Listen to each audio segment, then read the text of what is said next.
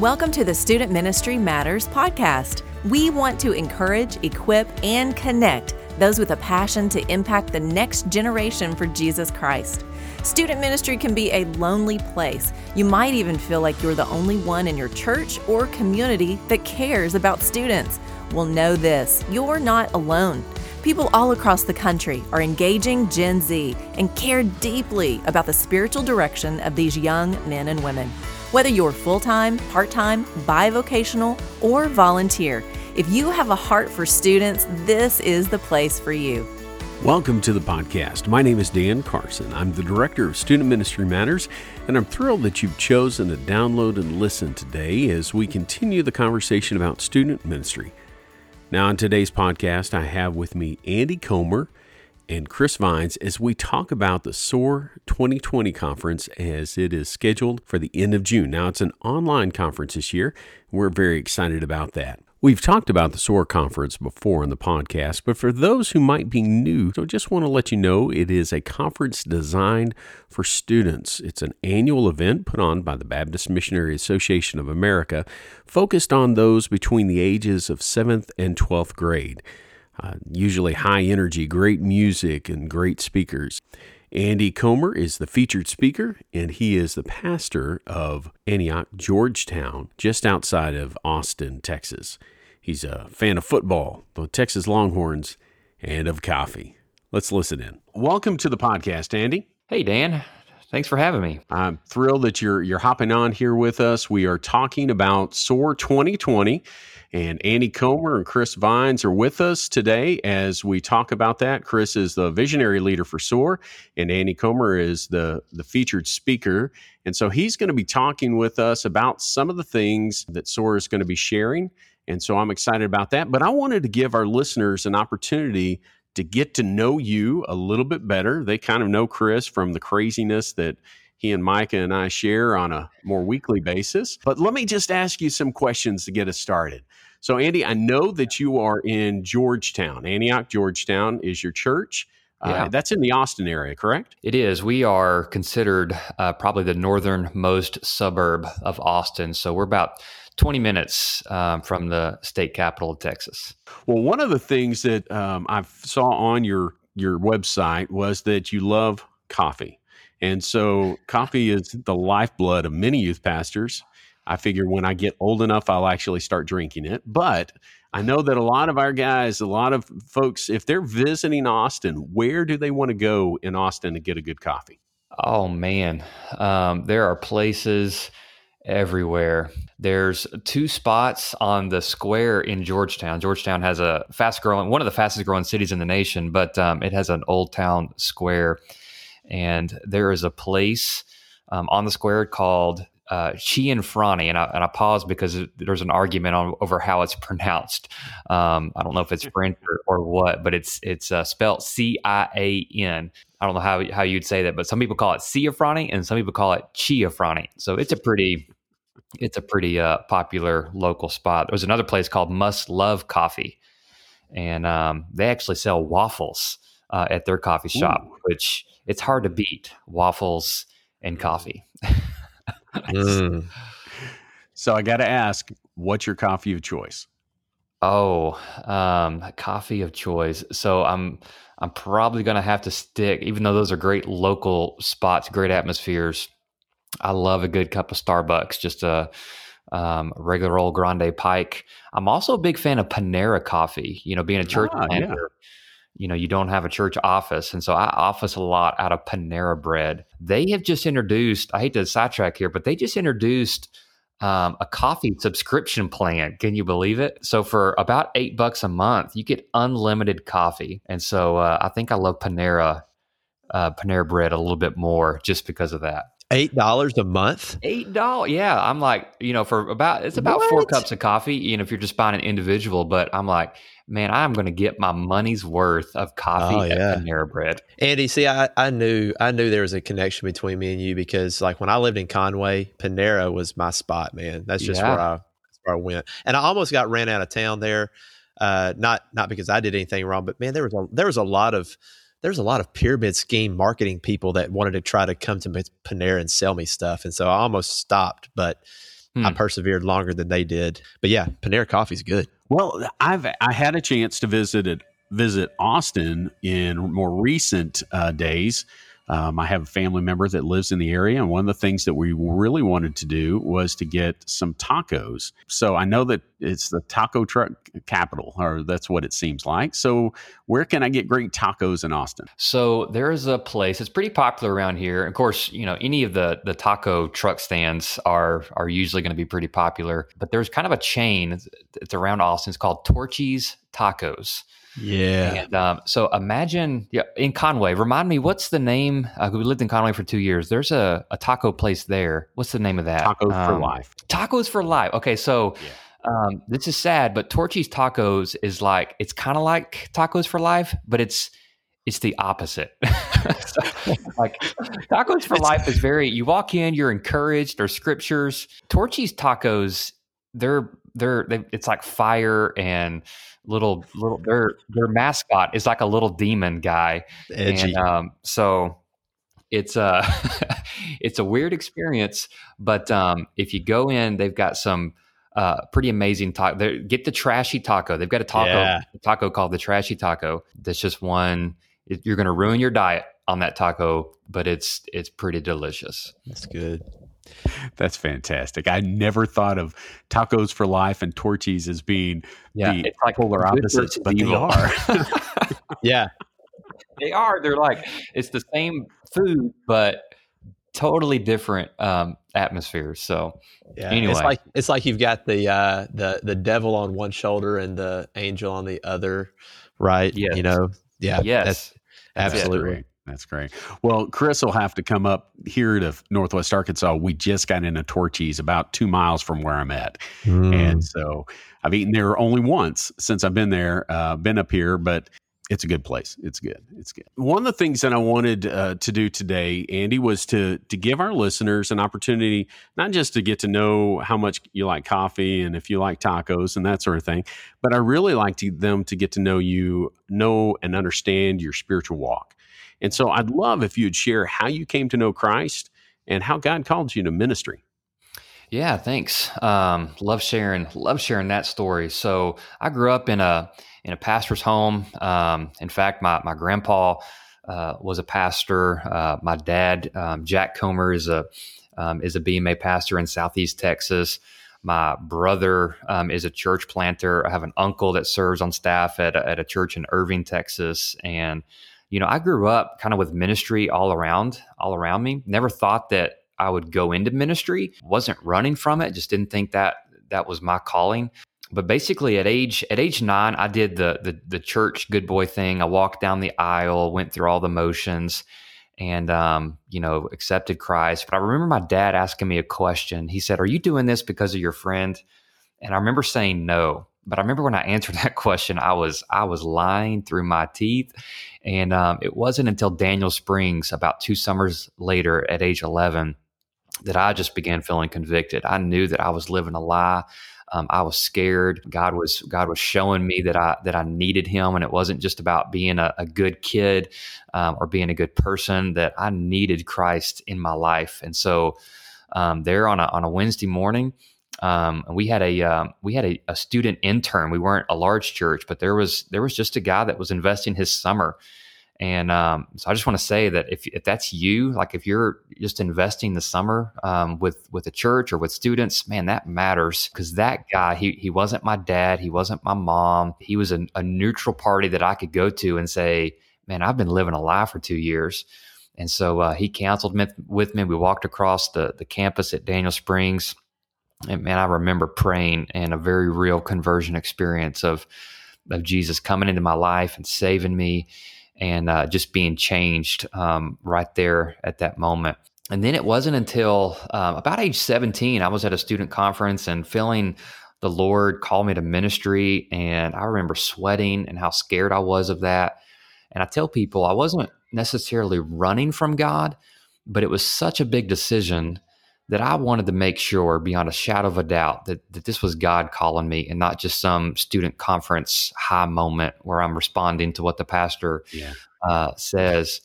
And so for one year, almost to the day, um, it was at the student conference that next year that I I surrendered to ministry. And, and that entire year, it was like every every song that we sang at church, it was like God was whispering to my spirit, "You need to surrender ministry." Every every sermon that I heard preach, and most of those were my dad preaching. Um, it was God whispering, you know, you need to surrender to ministry. I, would be driving down the streets of of Bridge City, a little small town in um, southeast Texas, and I'd come to a stop sign and and I'd look at that stop sign and God would whisper, "Stop, Andy! You need to surrender to ministry." I mean, it was like God was God was just overwhelming and and and faithful and you know when God speaks, I, I firmly believe that He's consistent. That it's not just a one time off thing. And so for one year, I just believe that God was that that year from 17 to 18, God was speaking to me, surrender to the ministry. And I was nervous about what that meant and what that would look like. And what if I surrendered and I didn't become a full-time pastor and, and all those questions. And and I remember my dad just sitting me down saying, Andy, don't don't worry about steps two, three, four, and five. Just if he's if he's calling you to surrender, surrender. And so I did. I said, okay. I went before my church and said, I believe God is placing this call in my life. Would you pray with me? Would you encourage me? And and man, my dad's words were so true. It was um, God.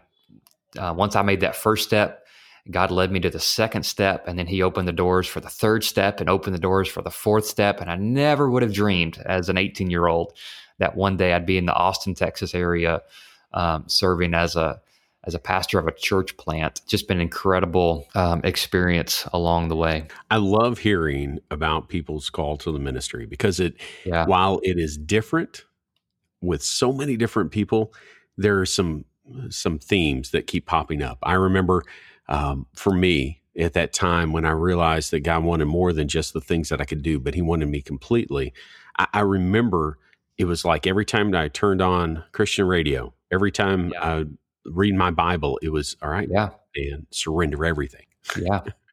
so let me ask you a question in regard to that. Why do you think we we don't see as many young men surrender to ministry? That's a great question, Dan. Um, you know, um, I, really I, have seen that happen a lot, or I should say, I'm not seeing it happen a lot. What year was that when you surrendered to ministry? Oh, what, that was uh, 2003. And I know at conferences like SOAR, at conference at places like Church Camp, uh, we see that happen on occasion, but I'm not seeing it as much. And so I didn't know if you had any insight. Yeah, I don't. I don't know if I have any um, specific insight. I, I, would point to a couple things that uh, you know Jesus tells us that we should pray for um, not just for the harvest, but for harvesters to be sent yeah. out into the mission field. And so, and maybe, maybe it's us. Maybe we're not praying. Maybe, maybe God's waiting for us to to make that prayer, and and then um, Him answer that, so we can see Him at work, and we can see the connection between our prayer and asking, and, and God answering and sending. But you know, it may also be that I, th- I think the church has done well in the last decade, and I only say the last decade because you know I don't wasn't really uh, involved, I guess, in the maybe in the decades before that.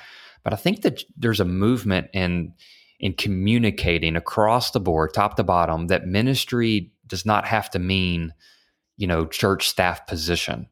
Right. I, I think the church has done a great job of saying you you know God is calling teachers, you know, to live on mission for Him. God is calling engineers to live on mission for him. Um, he's calling, you know, your everyday workforce to to live on mission for him. And so I think we've done well with that. And so maybe maybe that's part of it that people have realized that to live on mission doesn't mean that I've got to, you know, go into full-time ministry.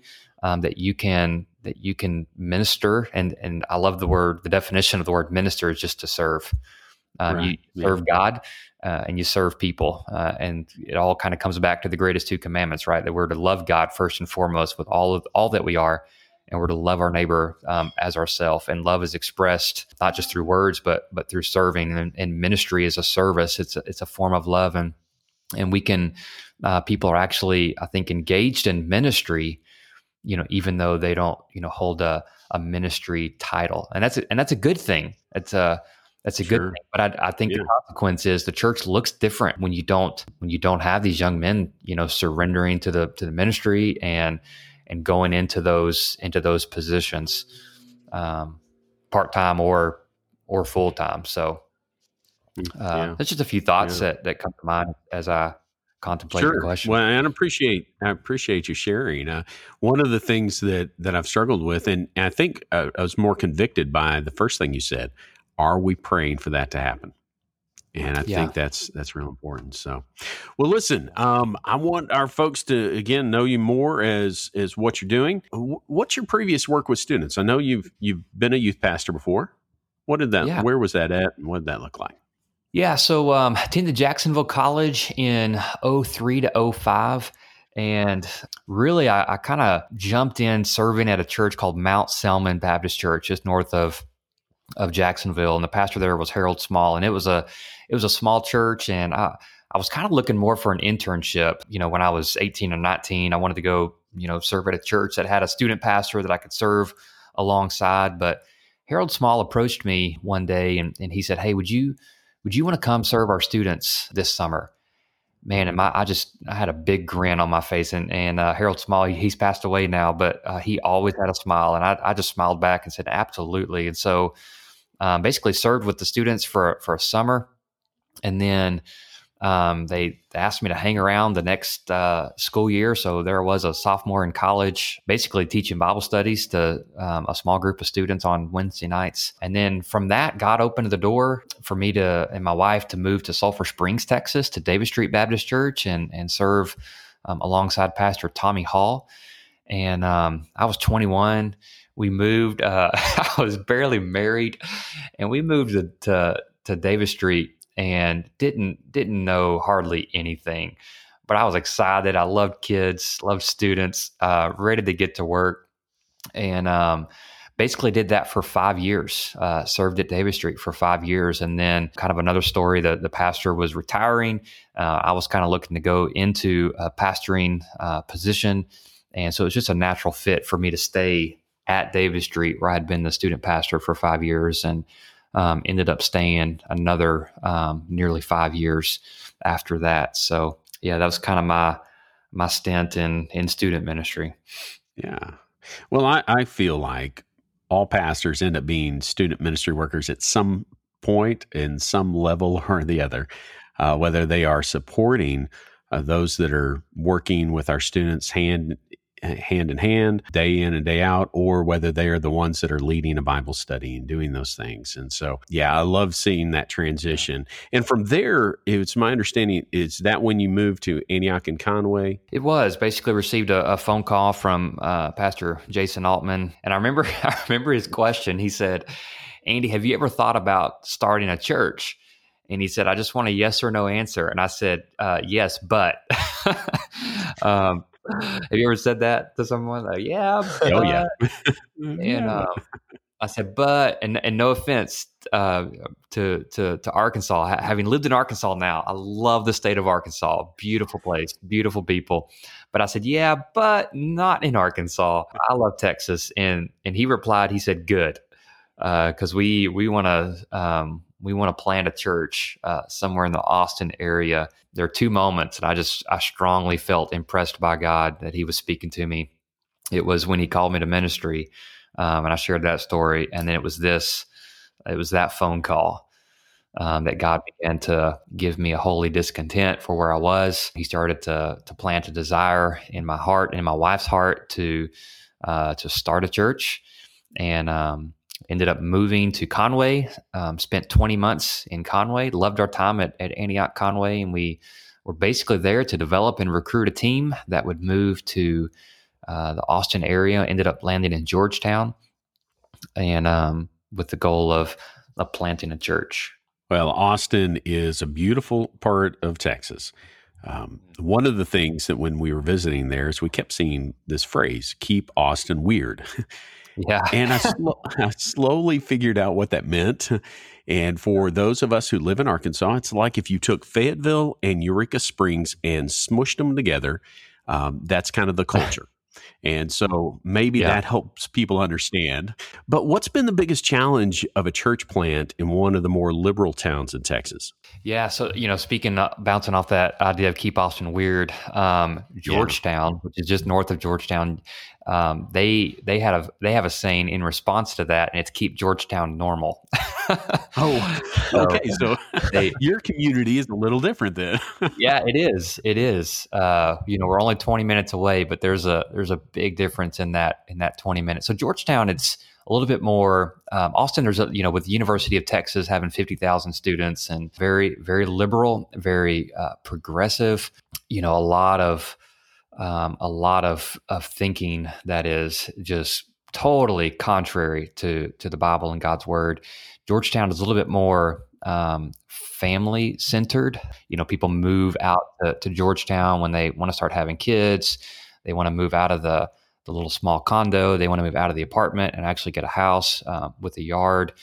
And so, um, a lot of our growth, you know, when I say growth, it's about 12 people per day that are moving to to Georgetown. A lot of that is coming out of Austin, um, and then a lot of that is coming out of California too. So you kind of have two li- liberal places, and so we one of the reasons that we were drawn here is because we, it felt like it fit our family, felt like we fit the culture, but also we wanted to we saw it as an opportunity to teach biblical values. And so it's it's definitely been it's definitely been a challenge there are some some viewpoints and perspectives here that we find ourselves in the minority on, and um, and we're okay with that. Um, people are are generally friendly. Uh, people like the idea of church. They like the idea of of of even a, a God or or high power. Some people refer to. Um, they're not necessarily um, atheist as much as they are. You know, you believe what you believe, and I'll believe what I believe, and we'll all just kind of end up at the same spot in in preaching ministry. I, you know, when I was at, at Davis Street in in East Texas, for example, I there were statements I could make that you just knew the congregation was going to be in, in full agreement with. You'd make a statement and then you would you would move on. And here, when you make a statement, it's like you you have to spend a few minutes giving it some context and um and kind of talk about where you're coming from.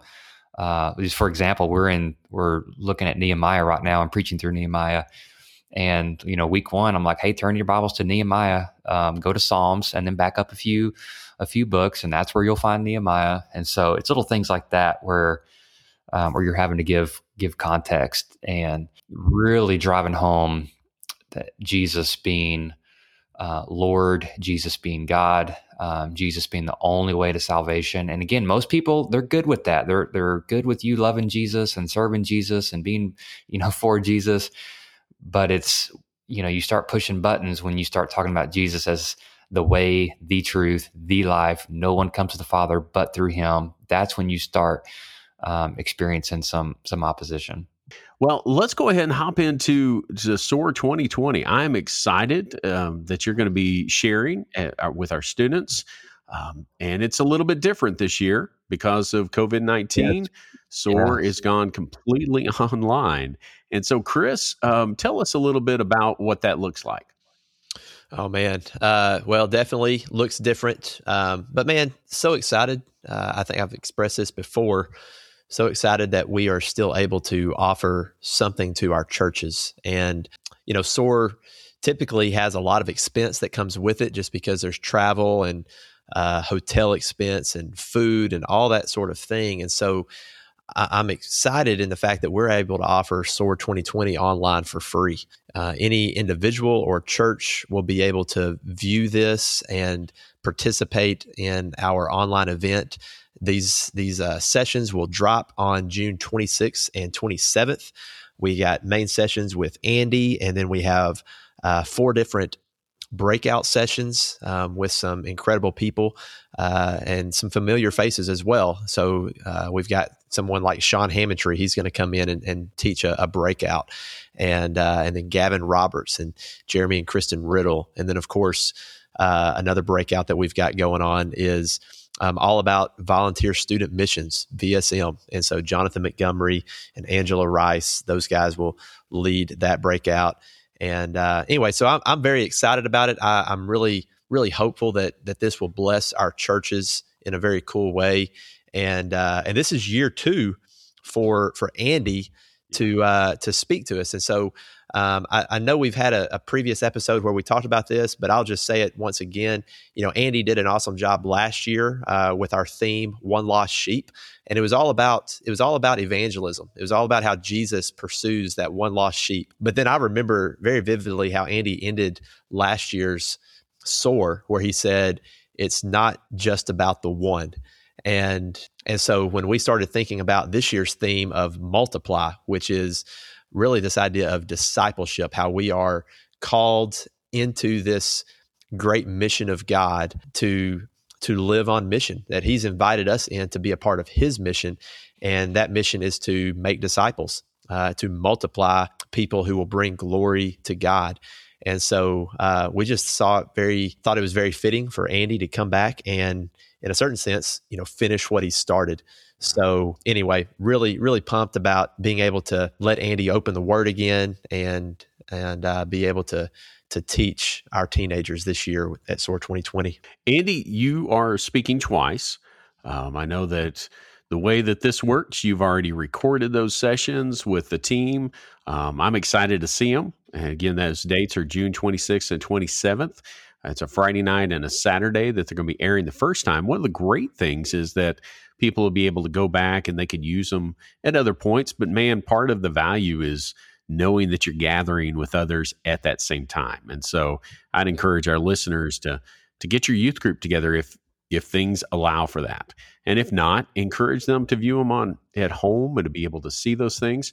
Um, Andy, what type of things you're going to be covering? You've got two sessions, so share with us uh, what's what's that going to look like.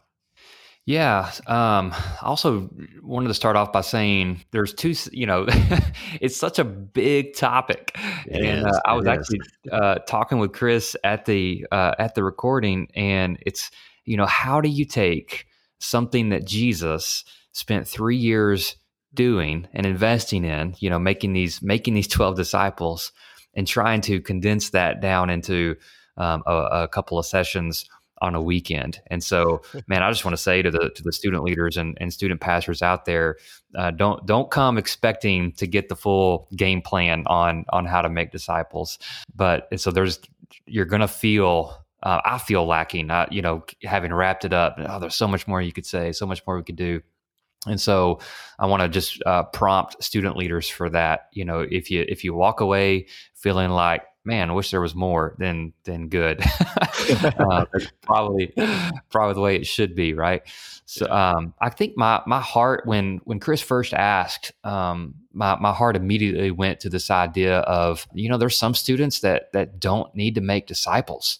And that, that kind of sounds contrary because we're you know we're trying to do this conference to to encourage students to make disciples, um, but my, my initial thought was, man, there's there's some that don't, and so, what what is it? How do we know when we get to that point when we are ready uh, to make disciples? And so, specifically in that first session, um, it's really a, a, call to to be a disciple, and um, it's it's a call to follow Jesus. Um, there's a, that's kind of the um, the first step that you know if we're not you know don't don't even think about making a disciple or investing in the life of someone else unless you are first uh, pursuing your own walk with Jesus. Because um, if you're not if you're not learning, you're not growing, you're not in the Word, you're not in a church family, you know, you're not serving, then basically just removes uh, removes the right um, to begin challenging someone else to do that. So, really, that first session kind of starts there um, with that idea of, of following Jesus. Um, and that, and, and, we look at discipleship, that's where the disciples started. Um, and I, I kind of bring out the point that when, when Jesus invited the disciples, he didn't, he didn't call them to follow him. He, he did. Okay. He said, follow me. But, but the purpose was to make fishers of men. I want you to follow me. And here's what I'm going to do in your life. I'm going to make you into someone who makes disciples. So the disciples knew that from the very beginning. There was no surprise at the end when Jesus gave the Great Commission. You know, the disciples weren't panicked, going, "What you want us to do? What?" like they knew what the what the real calling was. And I also love that in their response to when, so when Jesus says, "Follow me, and I'll make you fishers of men," it doesn't say they left and went and fished for men. Mm-hmm. It says they left and they they followed him. And so, try to spend a lot of time on that first session really um, helping students to understand that the main mission is multiply from start to finish. That's that's the priority number one. It's that every other mission um, kind of sits secondary to that mission, and then that that first step is is follow me, is follow Jesus. Well, that's session one. So, what about yeah. the second session? What what are you yeah, going to so, cover there? Yeah, in the second session, we uh, tried to dive a little bit deeper, um, and I was really feeling kind of led towards two two ideas. Uh, one is investing in relationships, and then two, uh, being committed to the Word. And so, um, when you look at discipleship in the Scripture, it always happens within um, the context of uh, relationships. And so, we kind of take a journey back to Genesis um, when when God um, creates people and in that original design you know the way we're, we're all hardwired um, we're designed for relationships uh, we're not designed to be alone um, satan desires um, for us to be alone he desires isolation because that's when he attacks but we need people in our life who are pouring into us and we need people in our life that we are pouring into. And there's an illustration that I kind of use on stage, and it was actually Chris's idea. I actually got it from him. What? Um, about about about using some nails, right, Chris? oh yeah, that was totally my idea. I'm, I'm, glad you used it. You're right. You're welcome. Thanks for sharing it. Um, so I uh, just bring out some nails, and um, I think sometimes when we think of discipleship, we think we have to take someone the whole way. Um, we have to take them from zero to ten. Mm. Yeah. Um, and, and I don't think God calls us to do that. Um, I think I think He calls us to to make disciples, and and sometimes that means we're taking someone from zero to one, and maybe that's maybe that's evangelism. You know, I I, I think evangelism is part of discipleship, uh, part of that process. And sometimes we're taking someone from one to two, and sometimes we're taking someone from from nine to ten. And I I hate to put numbers on it. You know, discipleship is not something you quantify, but I think we can kind of relate with numbers. And if there's a student out there that says, "Man, in my own discipleship, I'm I only feel like I'm a three. You know, I've I've got all this room for growth." Great, you can still lead someone from zero to one, one to two, two to three um, you can lead someone to places you've already been. You can't lead someone to places you've never been, and so all the more reason to follow Jesus. Um, that that idea of if you just make an impact on someone's life, and and that kind of stemmed from uh, reflecting on my own discipleship journey, like um, how was I discipled, and I didn't go through a particular class. Um, that where I started and finished and I was done. Discipleship, we we all know is not is not something you ever complete. There's not a box you check off. Uh, but I think back of the men and the women that God placed in my life to grow me deeper in my walk with Him. I mean, there's dozens, dozens of people that have had um, some form of impact on my life. God used them for for my discipleship. And so, if you're if you're making disciples, don't feel like all the all the weight's on you because it's not. Jesus said, "I'll be I'll be with you always. I'll hold your hand. Don't worry." Uh, he's the one through His Spirit, uh, through the Holy Spirit, is doing the work in people's life. He's he's doing the discipling. You're you're just the tool in God's hand. And so I think making disciples, it starts with a decision. You know, you've got to make the decision. You know, I, I'll make a disciple. And if you don't make that decision, you know, it's unlikely that discipleship will ever happen in your life because it doesn't happen by accident. Um, you don't you don't wake up two years from now and say, "Oops, I discipled someone." It means uh, intentionality. It means life on life, which means relationship. Um, and it means being committed to the word. I think discipleship happens within relationship. It also happens, you know, when you're grounded and rooted in God's word. You take God's word out, it's going to be hard to grow uh, in following Jesus when when you don't have anything to um, study and and learn uh, from Him with. So anyway, those that's kind of that second session. I guess in a in a nutshell, relationships and and scripture as being two kind of guardrails that lead us as we as we lead others to follow Christ. Chris, you got something? Yeah, I just you know, I, I could elaborate, not not elaborate. It's bad. I, I, could I could just have this conversation with Andy. I think all day long. I love it. Yeah. So I've got to limit yeah. what I say. But but no, Andy, I love what you said there. You know, your your I mean, excuse me, my illustration that you used with the nails. Uh, uh, That's know, it, it's an inside joke because I was sharing with Chris that that illustration, and uh, he his wife walked up and he totally hacked it and, and, told his wife, he's like, "Look what I just came up with." so it, was a, yeah. it was a hilarious moment. Yeah, yeah. So anyway, for the record, it is not mine. It is totally Andy's. I wish it was mine. So anyway, you know, but the point of that, you said, you know, it takes you know, there's a lot of people that invested in your life and and I you know I think we all just know the truth of that statement. I think when you when you illustrate that and when we see that at SOAR this year, people are just going to be like, "Oh man, that is so good. That's so true," um, and it's just relatable. But you know, I, I heard this. This is a thought. I, I heard this before, um, or I read it somewhere. But when when talking about teenagers, and I and I believe the specific context of this this certain thing that I read was in reference to teenagers who who do not leave the church after high school. And so there's a common there's a commonality between those kids who through the college years and even into young adulthood they remain faithful to the church and most of those people who do have had uh, several key influencers in their life, you know, so like a youth pastor, solid parents, a good pastor, maybe a, a great a great coach um, in sports, or, or you know something like that. But there's at least four or five different influencers in that person's life who who you can point to and say, yeah, they've they've really invested in me, and this is a reason why. Now, of course, we know that that that doesn't that's not like a a recipe for perfect success. I, am just saying, like it it just proves that point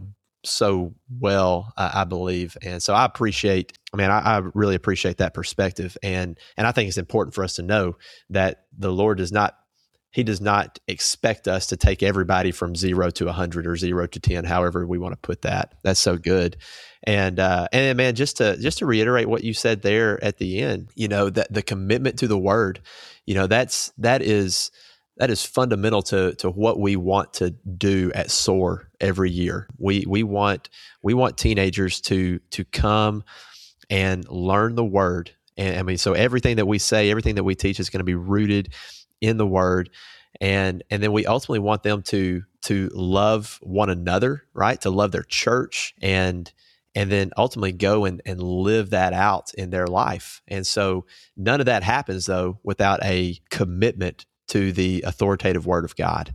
And so all that said, Andy, I just wanted to I just wanted to really just say how much I appreciate uh, your perspective on that and, and and just your teaching on that. I, am really excited for our teenagers to be able to hear to hear the word of God this this year through through you. And so uh, I appreciate it, man. I want to add on too. There was you know there was a focus on pouring into others, but again, going back to that first seven that first session, not neglecting you know allowing others to pour into us. And I did I didn't teach on this phrase at the conference in the session, but it's something I um, I believe until someone shares with me different, but we have to take ownership of our own discipleship. We as if we are wanting to follow Jesus, like there's a there's an ownership that we take and there there might be students out there that are just sitting in the sidelines waiting. Well, if you know, I would grow if someone would invest in me. Um, you've got to take the first step. If it if it is relational and, and you're the sum total of the of the five closest people to you, you've got to place yourself around people who will grow you and challenge you and stretch you and also be willing to to look you in the eye and say hey man what you're what you're doing that's not that's not right. Um that's not yeah. god honoring and um mm-hmm. and people that will point you point you back to the word. It's not an you know discipleship's not it's not easy. It's not you know we we, we might make it sound you know clean cut but it's a dirty job it's when you look at Jesus spending time with the with the twelve disciples. There were times they got it, and I think Jesus was over here like you know fist bumping, like yes. and then we all know yeah. there were times that they totally missed it, and he's like, "You're yeah. arguing about what? Who's the greatest? Are you kidding me?" You're right. You know, Jesus, the sum total of, of the of the way that Jesus dis- made disciples was not just sitting in Panera Bread reading a theology book and discussing yeah, yeah. whatever the the high thought was. You know, there's there's there's getting your hands dirty. I mean, there's you know, him sending them sending them out two by two and then coming back and talking about it. You know, there's correction. Yeah, all of that. So that's so good, man. All right. As as we wrap up today, let me let me ask one or both of you to answer this question why should I invest the time that I have with my students in watching SOAR online this year? Number one, I, I believe they won't watch it by themselves. okay.